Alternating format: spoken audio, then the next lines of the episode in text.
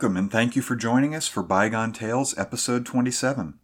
In this episode, we have the first of the Carnacki the Ghost Hunter stories by William Hope Hodgson. So, without further ado, let's get to it. William Hope Hodgson was an English author.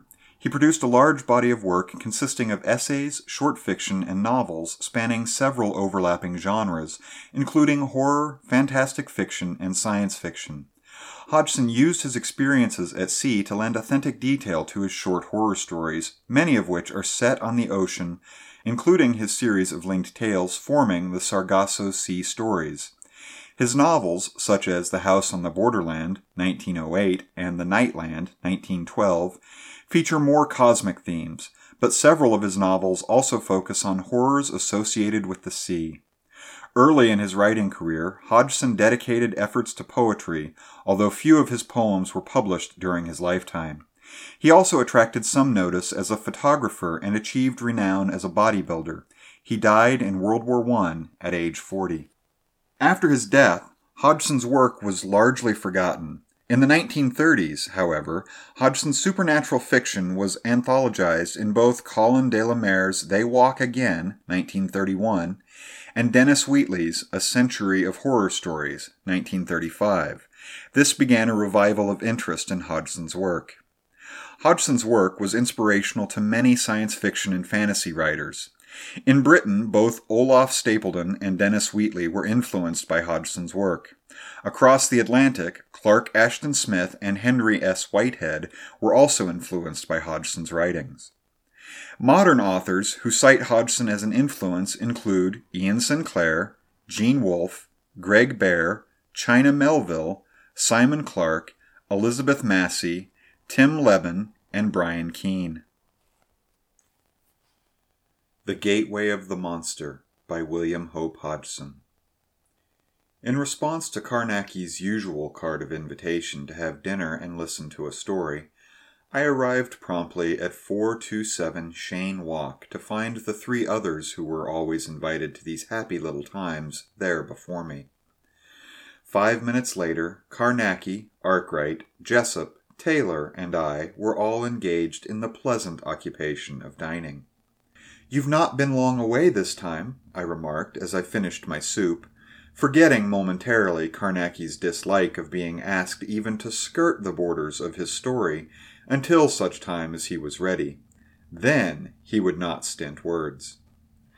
That's all, he replied with brevity, and I changed the subject, remarking that I had been buying a new gun, to which piece of news he gave an intelligent nod and a smile which I think showed a genuinely good humored appreciation of my intentional changing of the conversation.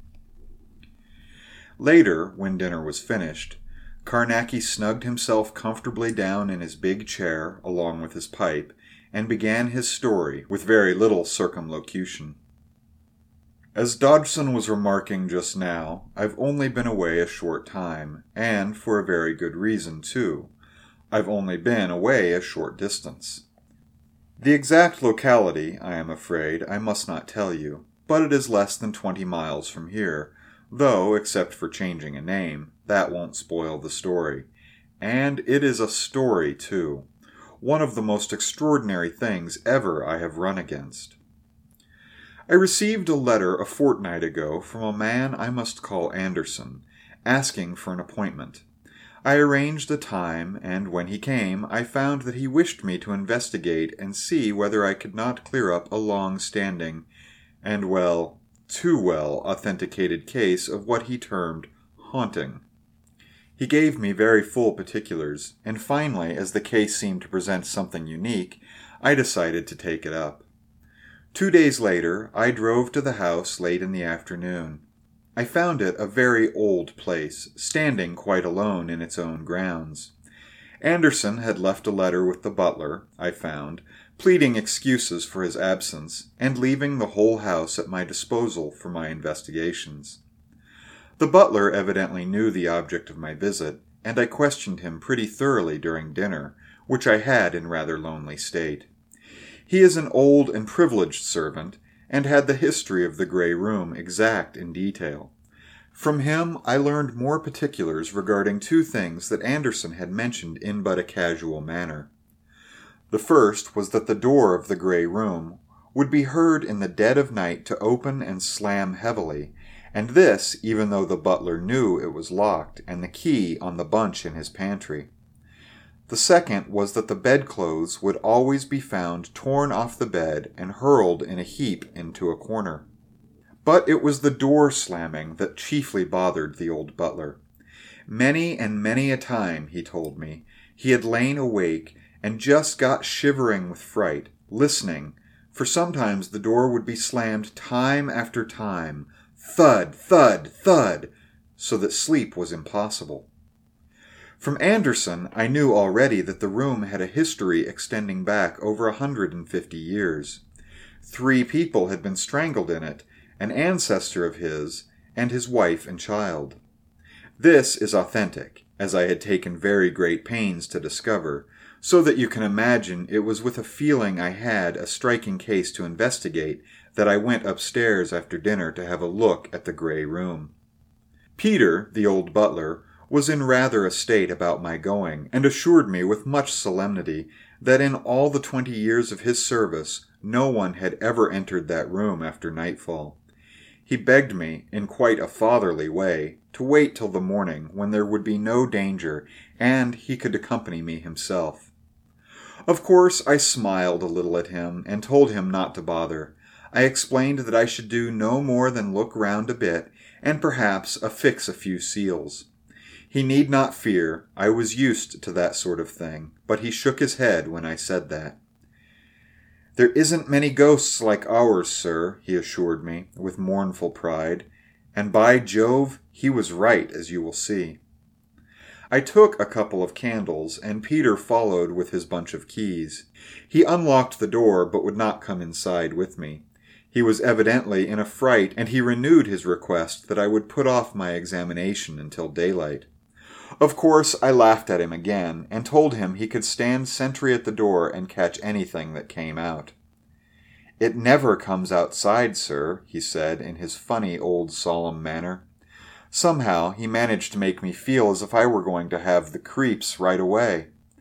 Anyway, it was one to him, you know. I left him there and examined the room. It is a big apartment and well furnished in the grand style, with a huge four poster which stands with its head to the end wall. There were two candles on the mantelpiece, and two on each of the three tables that were in the room. I lit the lot, and after that the room felt a little less inhumanly dreary, though, mind you, it was quite fresh and well kept in every way.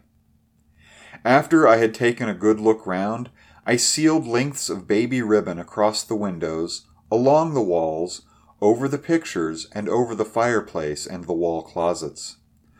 All the time as I worked, the butler just stood without the door, and I could not persuade him to enter, though I jested him a little as I stretched the ribbons, and went here and there about my work. Every now and again he would say, You'll excuse me, I'm sure, sir, but I do wish you would come out, sir. I'm fair in a quake for you.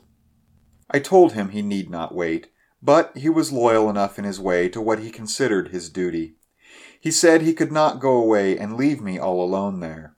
He apologized, but made it very clear that I did not realize the danger of the room, and I could see, generally, that he was in a pretty frightened state.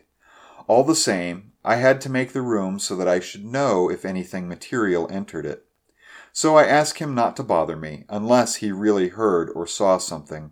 He was beginning to get on my nerves, and the feel of the room was bad enough without making it any nastier. For a time further I worked, stretching ribbons across the floor and sealing them, so that the merest touch would have broken them, were anyone to venture into the room in the dark with the intention of playing the fool.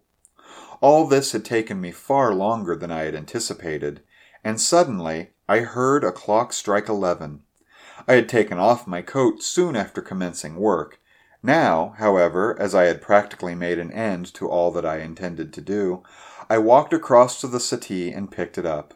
I was in the act of getting into it when the old butler's voice he had not said a word for the last hour came sharp and frightened. Come out, sir! Quick! There's something going to happen! Jove, but I jumped, and then, in the same moment, one of the candles on the table to the left went out. Now, whether it was the wind or what, I do not know, but just for a moment I was enough startled to make a run for the door, though I am glad to say that I pulled up before I reached it. I simply could not bunk out with the butler standing there, after having, as it were, read him a sort of lesson on bein' brave, you know. So I just turned right round, picked up the two candles off the mantelpiece, and walked across to the table near the bed. Well, I saw nothing. I blew out the candle that was still alight, then I went to those on the two tables and blew them out. Then, outside of the door, the old man called again, Oh, sir, do be told, do be told. All right, Peter, I said, and by Jove, my voice was not as steady as I should have liked. I made for the door and had a bit of work not to start running. I took some thundering long strides, as you can imagine. Near the door, I had a sudden feeling that there was a cold wind in the room. It was almost as if the window had been suddenly opened a little, I got to the door, and the old butler gave back a step in a sort of instinctive way. Call her the candles, Peter, I said pretty sharply, and shoved them into his hands. I turned and caught the handle and slammed the door shut with a crash. Somehow, do you know, as I did so, I thought I felt something pull back on it. But it must have been only fancy. I turned the key in the lock, and then again double locking the door. I felt easier then, and set to and sealed the door. In addition, I put my card over the keyhole and sealed it there. After which, I pocketed the key and went downstairs with Peter, who was nervous and silent, leading the way. Poor old bugger! It had not struck me until that moment that he had been enduring considerable strain during the last two or three hours. About midnight I went to bed. My room lay at the end of the corridor upon which opens the grey room. I counted the doors between it and mine, and found that five rooms lay between, and, I am sure you can understand, I was not sorry. Then, just as I was beginning to undress, an idea came to me, and I took my candle and sealing wax, and sealed the doors of all five rooms. If any door slammed in the night, I should know just which one. I returned to my room, locked the door, and went to bed. I was waked suddenly from a deep sleep by a loud crash somewhere out in the passage. I sat up in bed and listened, but heard nothing. Then I lit my candle. I was in the very act of lighting it when there came the bang of a door being violently slammed along the corridor. I jumped out of bed and got my revolver. I unlocked the door and went out into the passage, holding my candle high and keeping the pistol ready. Then a queer thing happened. I could not go a step toward the gray room. You all know I am not really a cowardly chap. I've gone into too many cases connected with ghostly things to be accused of that. But I tell you, I funked it. Simply funked it, just like any blessed kid. There was something precious unholy in the air that night. I ran back into my bedroom and shut and locked the door. Then I sat on the bed all night and listened to the dismal thudding of a door up the corridor. The sound seemed to echo through all the house. Daylight came at last, and I washed and dressed. The door had not slammed for about an hour, and I was getting back my nerve again. I felt ashamed of myself, though. In some ways it was silly, for when you're meddling with that sort of thing, your nerve is bound to go, sometimes. And you just have to sit quiet and call yourself a coward until daylight. Sometimes it is more than just cowardice, I fancy. I believe at times it is something warning you and fighting for you. But all the same, I always feel mean and miserable after a time like that. When the day came properly, I opened my door and, keeping my revolver handy, went quietly along the passage. I had to pass the head of the stairs along the way, and who should I see coming up but the old butler, carrying a cup of coffee. He had merely tucked his nightshirt into his trousers, and he had an old pair of carpet slippers on. Hello, Peter, I said, feeling suddenly cheerful, for I was glad as any lost child to have a live human being close to me. Where are you off to with the refreshments? The old man gave a start and slopped some of the coffee. He stared up at me, and I could see that he looked white and done up. He came on up the stairs and held out the little tray to me. I'm very thankful indeed, sir, to see you safe and well, he said. I feared one time you might risk going into the grey room, sir.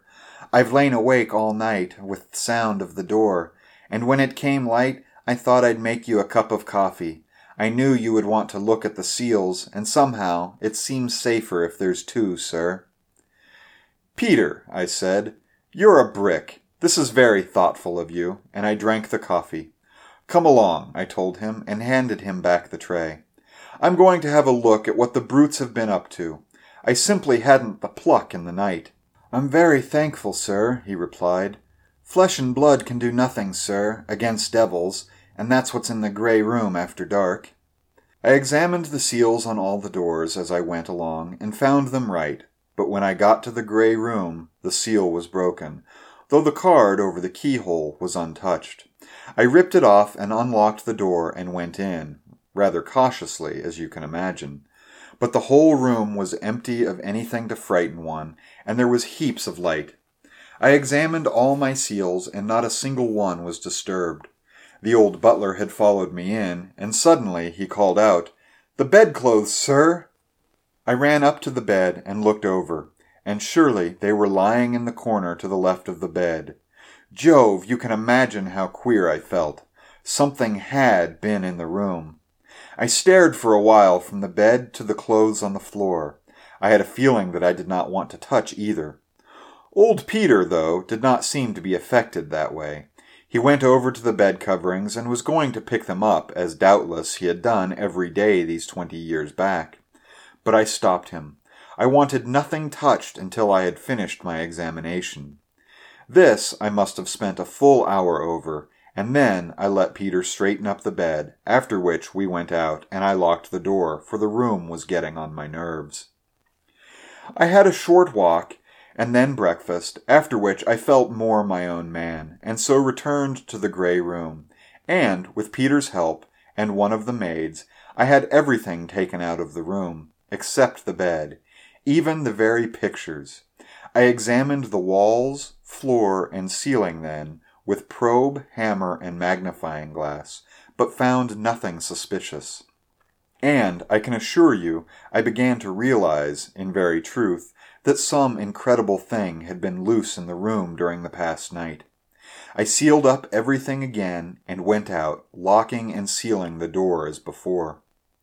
After dinner, Peter and I unpacked some of my stuff, and I fixed up my camera and flashlight opposite to the door of the gray room, with a string from the trigger of the flashlight to the door.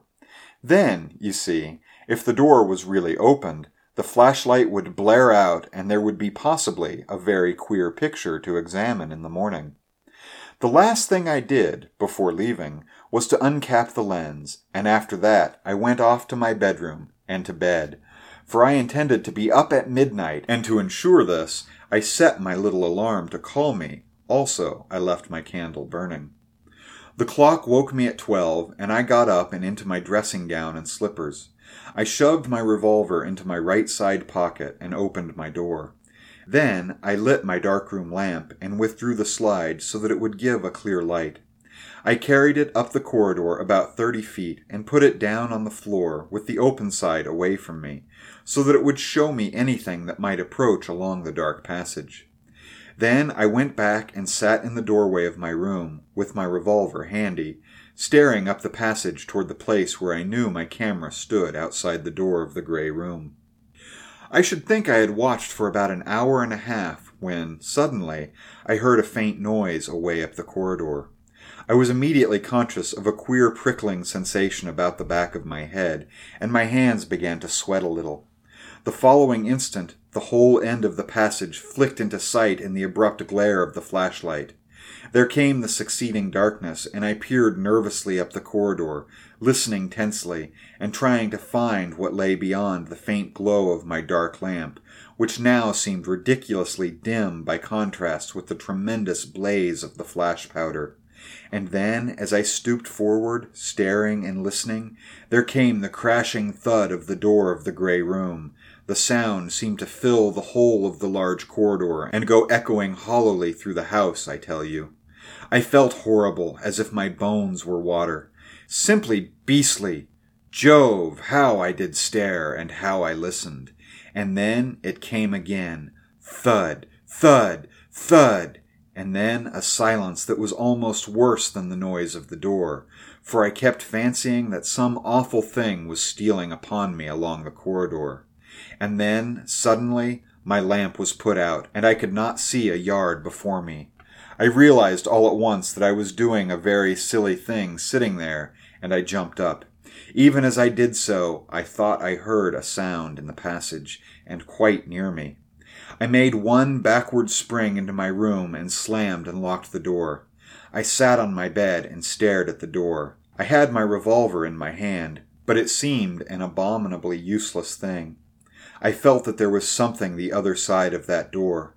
For some unknown reason, I knew it was pressed up against the door, and it was soft. That was just what I thought. Most extraordinary thing to think. Presently I got hold of myself a bit, and marked out a pentacle hurriedly with chalk on the polished floor, and there I sat in it almost until dawn, and all the time, away up the corridor, the door of the grey room thudded at solemn and horrid intervals. It was a miserable, brutal night. When the day began to break, the thudding of the door came gradually to an end, and, at last, I got hold of my courage and went along the corridor in the half light to cap the lens of my camera. I can tell you it took some doing, but if I had not done so, my photograph would have been spoilt, and I was tremendously keen to save it. I got back to my room and then set to and rubbed out the five pointed star in which I had been sitting. Half an hour later, there was a tap at my door. It was Peter with my coffee. When I had drunk it, we both went along to the gray room. As we went, I had a look at the seals on the other doors, but they were untouched. The seal on the door of the gray room was broken, as also was the string from the trigger of the flashlight. But the card over the keyhole was still there. I ripped it off and opened the door. Nothing unusual was to be seen until we came to the bed. Then I saw that, as on the previous day, the bedclothes had been torn off and hurled into the left hand corner, exactly where I had seen them before. I felt very queer, but I did not forget to look at all the seals, only to find that not one had been broken. Then I turned and looked at old Peter, and he looked at me, nodding his head. Let's get out of here, I said. It's no place for any living human to enter without proper protection. We went out then, and I locked and sealed the door again. After breakfast, I developed the negative, but it showed only the door of the gray room half opened. Then I left the house as I wanted to get certain matters and implements that might be necessary to life, perhaps to the spirit, for I intended to spend the coming night in the gray room. I got back in a cab about half past five with my apparatus, and this, Peter and I carried up to the gray room, where I piled it carefully in the center of the floor. When everything was in the room, including a cat which I had brought, I locked and sealed the door and went toward the bedroom, telling Peter I should not be down for dinner. He said, Yes, sir, and went downstairs, thinking that I was going to turn in, which is what I wanted him to believe, as I knew he would have worried both me and himself if he had known what I intended but I merely got my camera and flashlight from the bedroom and hurried back to the gray room. I locked and sealed myself in and set to work, for I had a lot to do before it got dark. First, I cleared away all the ribbons across the floor. Then I carried the cat, still fastened in its basket, over toward the far wall and left it. I returned then to the center of the room and measured out a space twenty one feet in diameter, which I swept with a broom of hyssop. About this I drew a circle of chalk, taking care never to step over the circle. Beyond this I smudged with a bunch of garlic a broad belt right around the chalked circle, and when this was complete, I took from among my stores in the center a small jar of a certain water. I broke away the parchment and withdrew the stopper. Then, dipping my left forefinger in the little jar, I went round the circle again, making upon the floor, just within the line of chalk, the second sign of the Sama ritual, and joining each sign most carefully with the left hand crescent. I can tell you I felt easier when this was done, and the water circle complete. Then I unpacked some more of the stuff that I had brought and placed a lighted candle in the valley of each crescent. After that, I drew a pentacle so that each of the five points of the defensive star touched the chalk circle. In the five points of the star, I placed five portions of the bread, each wrapped in linen, and in the five vales, five opened jars of the water I had used to make the water circle and now I had my first protective barrier complete. Now, anyone except you who know something of my methods of investigation might consider all this a piece of useless and foolish superstition. But you all remember the Black Veil case, in which I believe my life was saved by a very similar form of protection, whilst Aster, who sneered at it and would not come inside, died. I got the idea from the Sigsand manuscript, written, so far as I can make out, in the 14th century.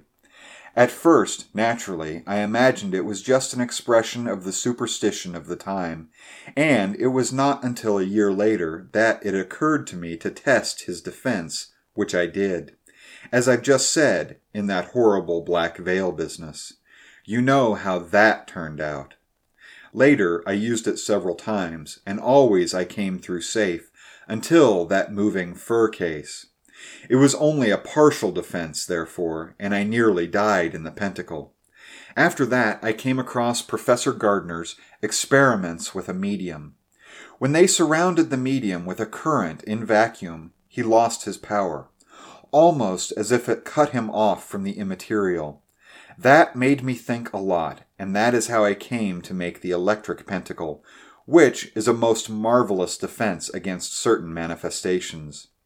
I used the shape of the defensive star for this protection because I have, personally, no doubt at all that there is some extraordinary virtue in the old magic figure. Curious thing for a 20th century man to admit, is it not? But then, as you all know, I never did and never will allow myself to be blinded by the little cheap laughter. I ask questions and keep my eyes open. In this last case, I had little doubt that I had run up against a supernatural monster, and I meant to take every possible care, for the danger is abominable. I turned to, now, to fit the electric pentacle, setting it so that each of its points and vales coincided exactly with the points and vales of the drawn pentagram upon the floor. Then I connected up the battery, and the next instant the pale blue glare from the intertwining vacuum tubes shone out. I glanced about me then, with something of a sigh of relief, and realized suddenly that the dusk was upon me, for the window was gray and unfriendly. Then, round at the big empty room, over the double barrier of electric and candlelight, I had an abrupt, extraordinary sense of weirdness thrust upon me. In the air, you know, as it were, a sense of something inhuman impending. The room was full of the stench of bruised garlic, a smell I hate. I turned now to the camera and saw that it and the flashlight were in order. Then I tested my revolver carefully, though I had little thought that it would be needed.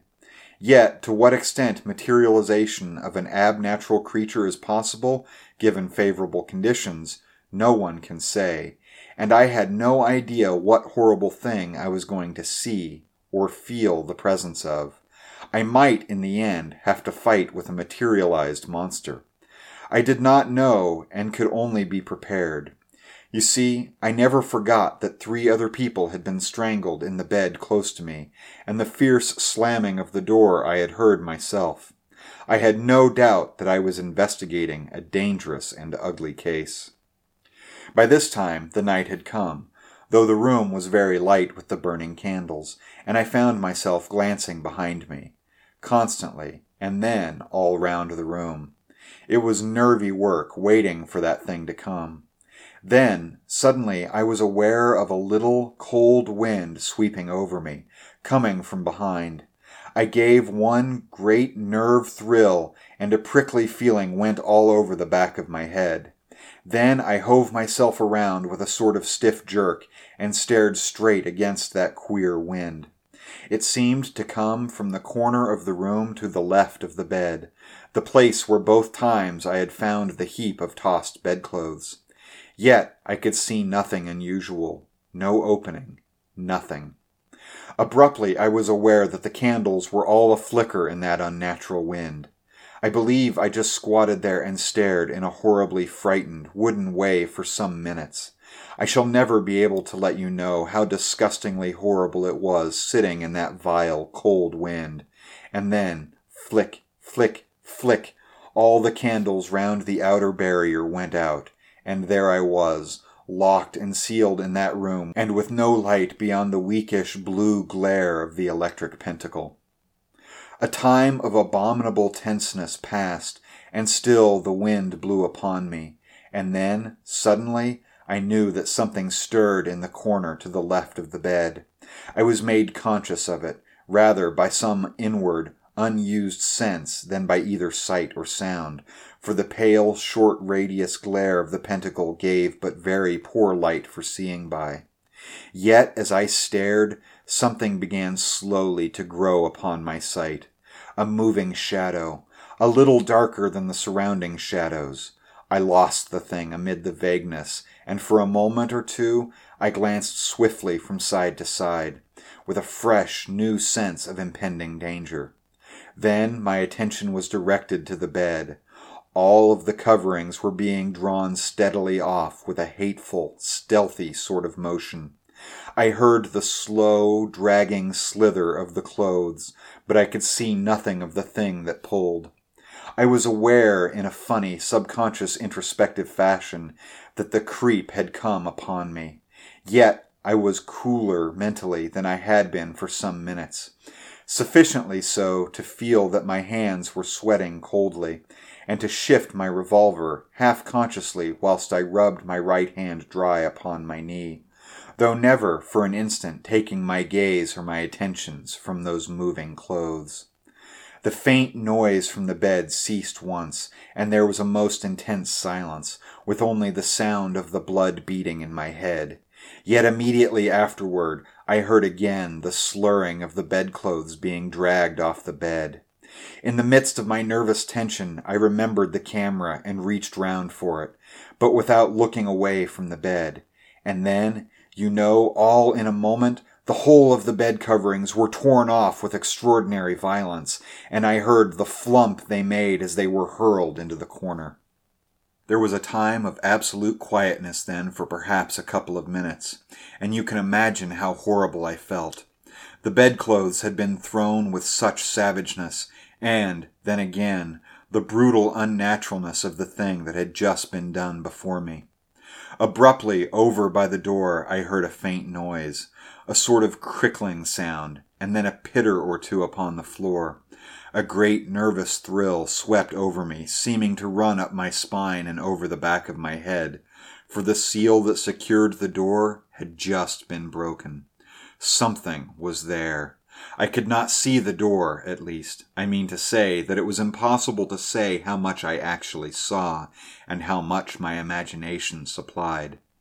I made it out only as a continuation of the gray walls, and then it seemed to me that something dark and indistinct moved and wavered there among the shadows. Abruptly, I was aware that the door was opening, and with an effort, I reached again for my camera. But before I could aim it, the door was slammed with a terrific crash that filled the whole room with a sort of hollow thunder. I jumped like a frightened child. There seemed such a power behind the noise, as though a vast, wanton force were out. Can you understand? The door was not touched again, but directly afterward I heard the basket in which the cat lay creak. I tell you, I fairly pringled all along my back. I knew that I was going to learn definitely whether whatever was abroad was dangerous to life. From the cat there rose suddenly a hideous caterwaul that ceased abruptly. Then, too late, I snapped off the flashlight. In the great glare, I saw that the basket had been overturned and the lid was wrenched open, with the cat lying half in and half out upon the floor. I saw nothing else, but I was full of the knowledge that I was in the presence of some being or thing that had power to destroy. During the next two or three minutes, there was an odd, noticeable quietness in the room, and you much remember I was half blinded for the time because of the flashlight, so that the whole place seemed to be pitchy dark just beyond the shine of the pentacle. I tell you, it was most horrible. I just knelt there in the star and whirled around trying to see whether anything was coming at me. My power of sight came gradually, and I got a little hold of myself, and abruptly I saw the thing I was looking for, close to the water circle. It was big and indistinct, and wavered curiously, as though the shadow of a vast spider hung suspended in the air just beyond the barrier. It passed swiftly round the circle and seemed to probe ever toward me, but only to draw back with extraordinary jerky movements, as might a living person if they touched the hot bar of a grate. Round and round it moved, and round and round I turned. Then, just opposite to one of the vales in the pentacles, it seemed to pause as though preliminary to a tremendous effort. It retired almost beyond the glow of the vacuum light, and then came straight toward me, appearing to gather form and solidity as it came. There seemed a vast, malign determination behind the movement that must succeed. I was on my knees, and I jerked back, falling onto my left hand and hip, in a wild endeavor to get back from the advancing thing. With my right hand, I grabbed madly for my revolver, which I had let slip. The brutal thing came with one great sweep straight over the garlic in the water circle, almost to the vale of the pentacle. I believe I yelled. Then, just as suddenly as it had swept over, it seemed to be hurled back by some mighty invisible force.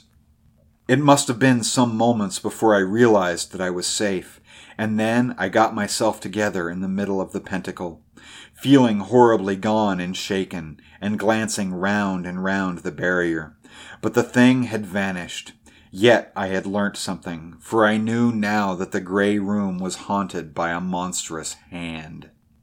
Suddenly, as I crouched there, I saw what had so nearly given the monster an opening through the barrier.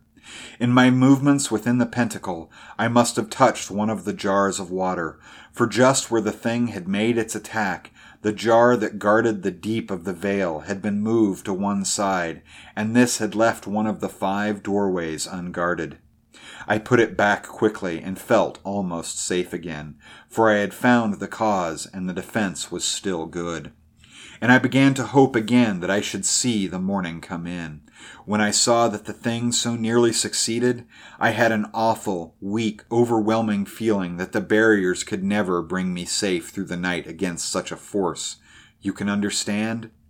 For a long time I could not see the hand, but presently I thought I saw, once or twice, an odd wavering over among the shadows near the door. A little later, as though in a sudden fit of malignant rage, the dead body of the cat was picked up and beaten with dull, sickening blows against the solid floor. That made me feel rather queer. A minute afterward, the door was opened and slammed twice with tremendous force. The next instant, the thing made one swift, vicious dart at me from out of the shadows. Instinctively, I started sideways from it, and so plucked my hand from upon the electric pentacle, where, for a wicked, careless moment, I had placed it. The monster was hurled off from the neighborhood of the pentacle, though, owing to my inconceivable foolishness, it had been enabled for a second time to pass the outer barriers. I can tell you, I shook for a time with sheer funk. I moved right to the center of the pentacles again and knelt there, making myself as small and compact as possible. As I knelt there, there came to me presently a vague wonder at the two accidents which had so nearly allowed the brute to get at me. Was I being influenced to unconscious voluntary actions that endangered me? The thought took hold of me, and I watched my every movement. Abruptly, I stretched a tired leg and knocked over one of the jars of water. Some was spilled, but, because of my suspicious watchfulness, I had it upright and back within the vale while yet some of the water remained. Even as I did so, the vast, black, half materialized hand beat up at me out of the shadows and seemed to leap almost into my face. So nearly did it approach, but for the third time it was thrown back by some altogether enormous, overmastering force. Yet, apart from the dazed fright in which it left me, I had for a moment that feeling of spiritual sickness, as if some delicate, beautiful inward grace had suffered, which is felt only upon the too near approach of the ab-human, and is more dreadful in a strange way than any physical pain that can be suffered. I knew by this more of the extent and closeness of the danger, and for a long time I was simply cowed by the butt headed brutality of the force upon my spirit. I can put it no other way. I knelt again in the center of the pentacles, watching myself with more fear, almost, than the monster, for I knew now that unless I guarded myself from every sudden impulse that came to me, I might simply work my own destruction. Do you see how horrible it all was? I spent the rest of the night in a haze of sick fright, and so tense that I could not make a single movement naturally. I was in such fear that any desire for action that came to me might be prompted by the influence that I knew was at work on me. And outside of the barrier, that ghastly thing went round and round, grabbing and grabbing in the air at me. Twice more was the body of the dead cat molested. The second time, I heard every bone in its body scrunch and crack, and all the time the horrible wind was blowing upon me from the corner of the room to the left of the bed. Then, just as the first touch of dawn came into the sky, that unnatural wind ceased in a single moment, and I could see no sign of the hand.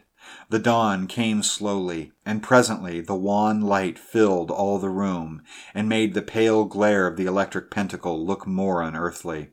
Yet it was not until the day had fully come that I made any attempt to leave the barrier, for I did not know but that there was some method abroad in the sudden stopping of the wind to entice me from the pentacles.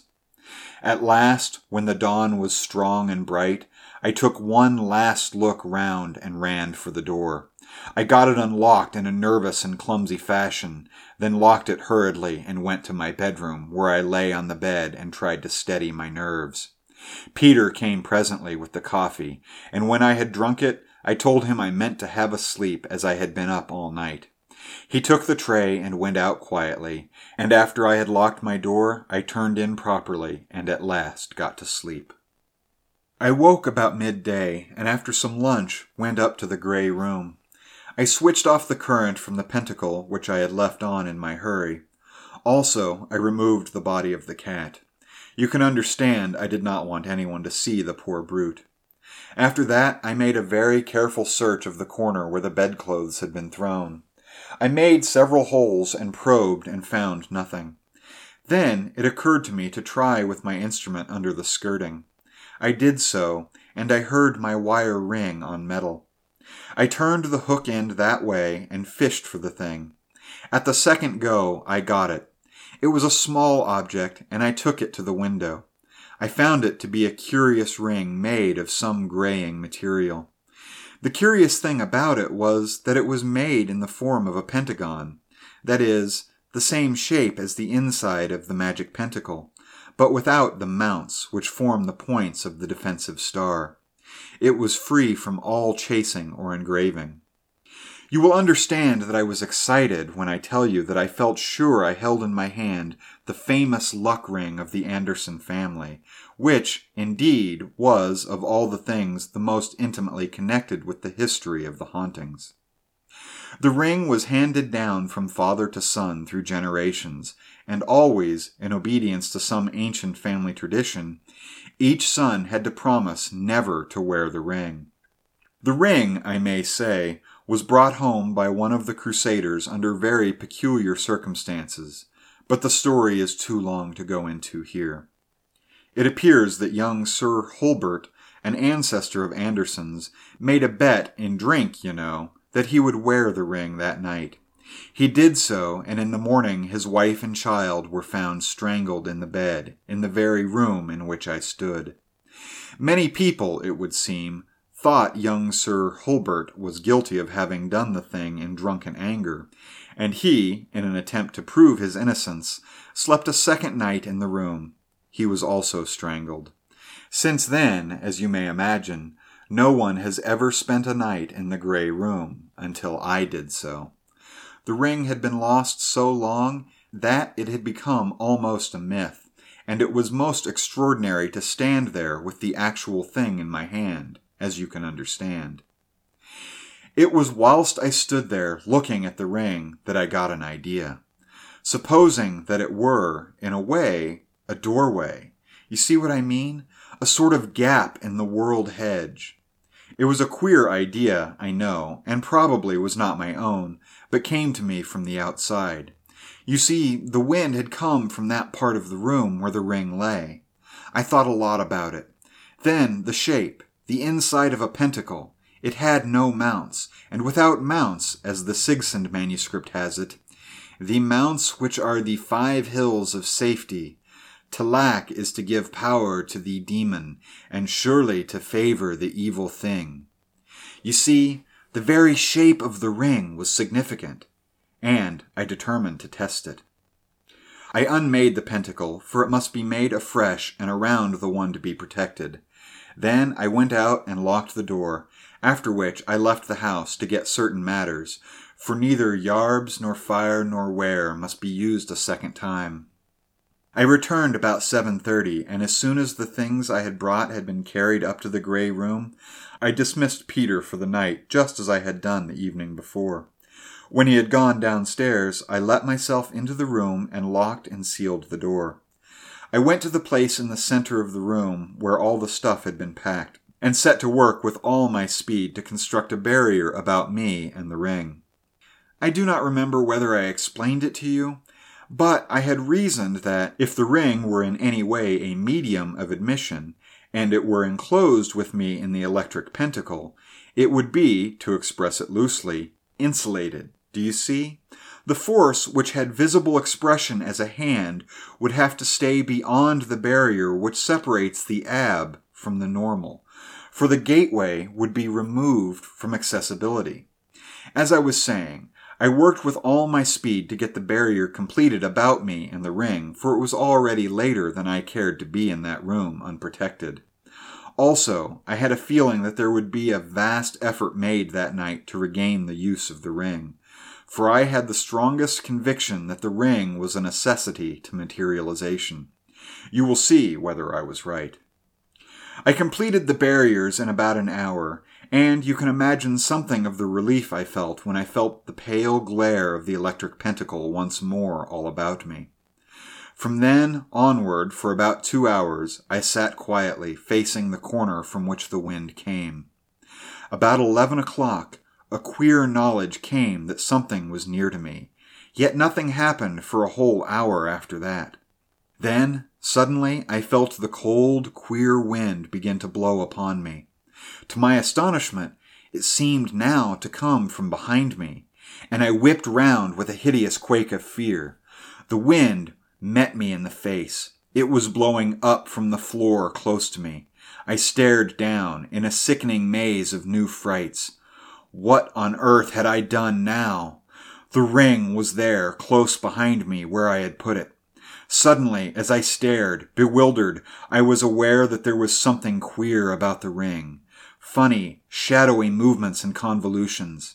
I looked at them stupidly, and then, abruptly, I knew that the wind was blowing up at me from the ring. A queer, indistinct smoke became visible to me, seeming to pour upward through the ring and mix with the moving shadows. Suddenly, I realized that I was in more than any mortal danger, for the convoluting shadows about the ring were taking shape, and the death hand was forming within the pentacle. My goodness, do you realize it? I had brought the gateway into the pentacles, and the brute was coming through, pouring into the material world as gas might pour out from the mouth of a pipe. I should think that I knelt for a moment in a sort of stunned fright. Then, with a mad, awkward movement, I snatched at the ring, intending to hurl it out of the pentacle. Yet it eluded me, as though some invisible thing jerked it hither and thither. At last, I gripped it, yet in the same instant it was torn from my grasp with incredible and brutal force. A great black shadow covered it and rose into the air and came at me. I saw that it was the hand, vast and nearly perfect in form. I gave one crazy yell and jumped over the pentacle and the ring of burning candles and ran despairingly for the door. I fumbled idiotically and ineffectually with the key, and all the time I stared with a fear that was like insanity toward the barriers. The hand was plunging toward me, Yet, even as it had been unable to pass into the pentacle when the ring was without, so now that the ring was within, it had no power to pass out. The monster was chained as surely as any beast would be were chains riveted upon it. Even then, I got a flash of this knowledge, but I was too utterly shaken with fright to reason, and the instant I managed to get the key turned, I sprang into the passage and slammed the door with a crash. I locked it and got to my room somehow, for I was trembling so that I could hardly stand, as you can imagine. I locked myself in and managed to get the candle lit, and then lay down on my bed and kept quiet for an hour or two, and so got steadied. I got a little sleep later, but woke when Peter brought my coffee. When I had drunk it, I felt altogether better, and took the old man along with me whilst I had a look into the grey room. I opened the door and peered in. The candles were still burning, wan against the daylight, and behind them was the pale glowing star of the electric pentacle, and there, in the middle, was the ring, the gateway of the monster, lying demure and ordinary. Nothing in the room was touched, and I knew that the brute had never managed to cross the pentacles. Then I went out and locked the door. After a sleep of some hours, I left the house. I returned in the afternoon in a cab.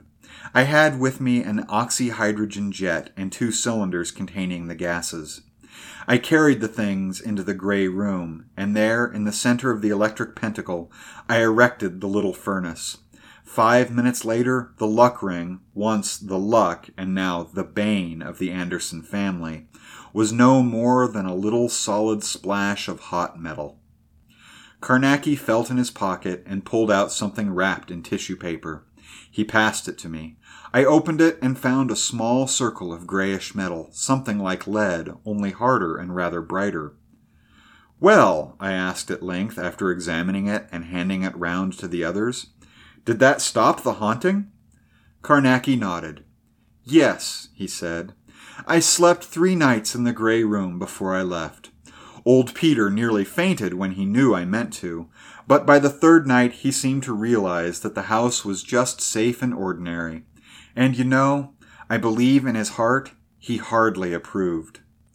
Carnacki stood up and began to shake hands. Out you go, he said genially, and presently we went, pondering, to our various homes.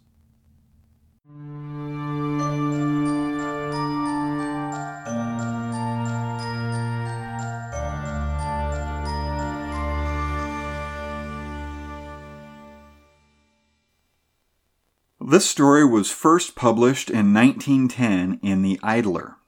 Thomas Carnacki is a fictional occult detective created by English fantasy writer William Hope Hodgson. Carnacki was the protagonist of a series of six short stories published between 1910 and 1912 in The Idler magazine and The New magazine. These stories were printed together as Carnacki the Ghost Finder in 1913. A 1948 Arkham House edition of Carnacki the Ghost Finder, edited by August Derleth, added three stories. The Haunted Jarvee, published posthumously in the Premier magazine in 1929, The Hog, published in Weird Tales in 1947, and The Find, a previously unpublished story. The stories were inspired by the tradition of fictional detectives such as Sherlock Holmes. Carnacki lives in a bachelor flat in number 472 Cheyne Walk, Chelsea. The stories are told from a first person perspective by Dodgson, a member of Carnacki's strictly limited circle of friends, much as Holmes's adventures were told from Watson's point of view. His other friends are Jessop, Arkwright, and Taylor. Whereas the Holmes stories never made use of supernatural except as a red herring, this is the central theme of the Carnacki stories, though several of the stories have non supernatural endings. The character of Carnacki was inspired in part by Dr. Hesselius, a supernaturally inclined scientist who appeared in short stories by the Irish fantasy writer Sheridan Le Fanu, notably the early and influential vampire story Carmilla. Carnacki is also highly reminiscent of Algernon Blackwood's John Silence. Unlike some of Hodgson's work, the Carnacki stories remain very accessible to a modern audience.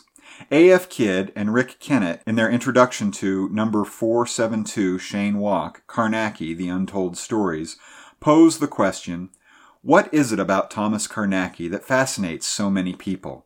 According to Kidd and Kennett, the series' enduring attraction comes more from Hodgson's capacity for world building than any special appeal of Carnacki himself. Quote, it certainly isn't his dynamic personality. Not much character is evident in Hodgson's creation.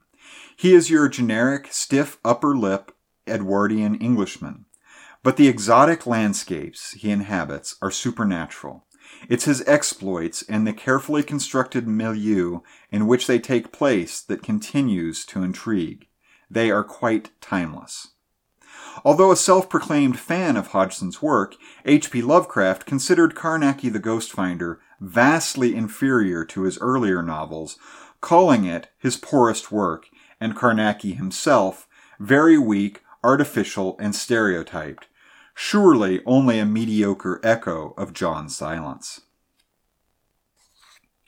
Well, I hope you've enjoyed the story for this evening. If you have any questions or comments, please feel free to reach out to us via our email at bygonetales at gmail.com. You can also find us on Facebook at Bygone Tales Podcast. We also have a webpage at mccartneylane.com. Just click on the link for podcasts and click on the link for Bygone Tales. Each episode has its own page and a section for comments, so feel free to drop by and leave a comment. You can find our podcast on Apple Podcasts, Google Podcasts, Google Play Music, Stitcher, or wherever you find your podcasts. Thank you again, and until next time.